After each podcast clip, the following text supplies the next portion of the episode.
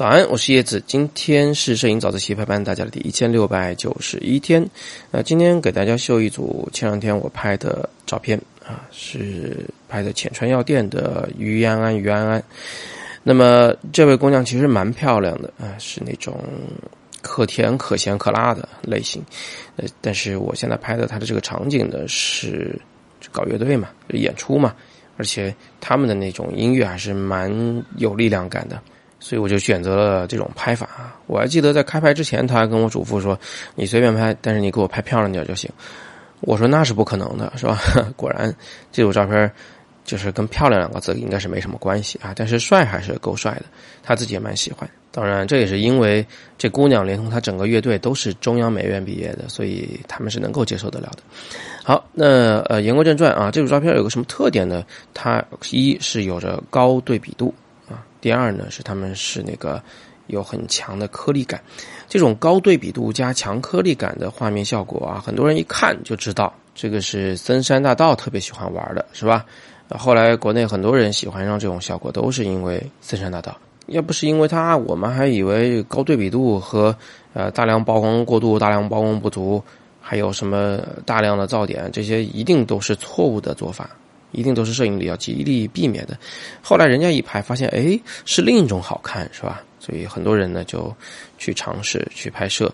嗯，像那个理光 G R 这个相机里面，甚至它提供了一种森山大道模式，就直接就是高对比度黑白，拍出来就是这么个感觉。呃，但是我不是用理光 G R 拍的，我用徕卡拍的。嗯，那怎么做到的这个效果呢？其实呢，这个跟前期拍摄和后期处理都有关系。我们先说这个高对比度黑白啊。我在拍这组照片的时候呢，用的是呃这个徕卡 M Monochrome 这台相机呢，实际上是宽容度很大的，它是不太会出现这么明显的大面积的曝光过度和不足同时存在的。呃，它是那种灰阶非常的柔顺细腻啊，那种很软的那种调子的相机。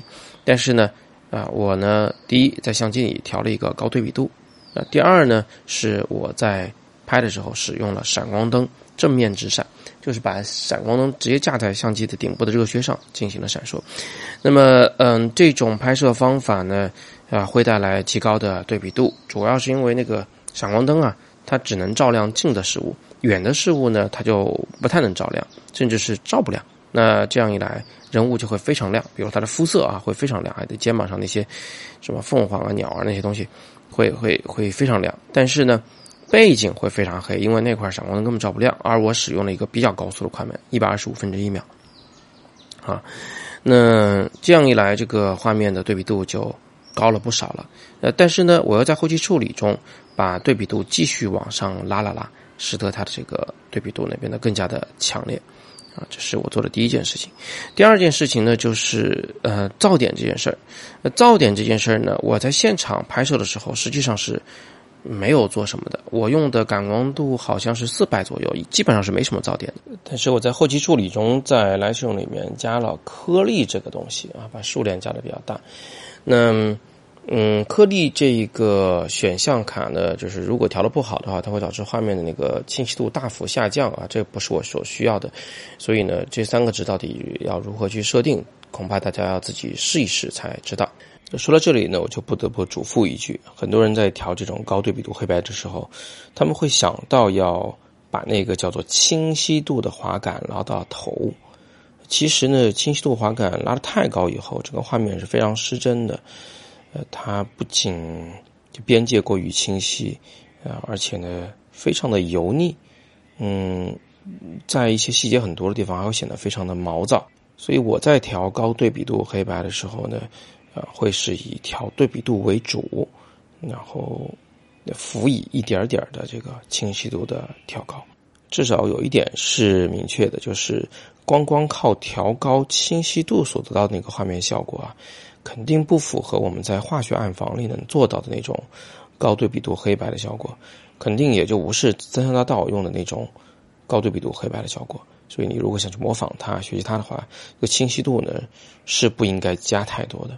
好吧，那今天我们就简单的聊这么多。顺便呢，昨天给大家推荐那款软件啊，Fimo 那款软件里，其实有一款胶片叫做 Pan 啊，其实它是模仿的叫伊尔福这个胶卷品牌的 Pan 这个系列的胶卷的这个画面效果。嗯，你如果用这个软件的这个型号的胶卷来拍照的时候，呃，用手机就能拍出类似于森山大道这种。强烈对比的黑白风的照片啊，大家可以去尝试一下。这个型号的胶卷应该是免费的，在这个软件里。如果你拍了点什么好东西呢，也欢迎发到我们摄影早自习的微信群中来，我们一起来分享。那今天是摄影早自习陪伴大家的第一千六百九十一天，我是叶子，每天早上六点半，微信公众号“摄影早自习”，不见不散。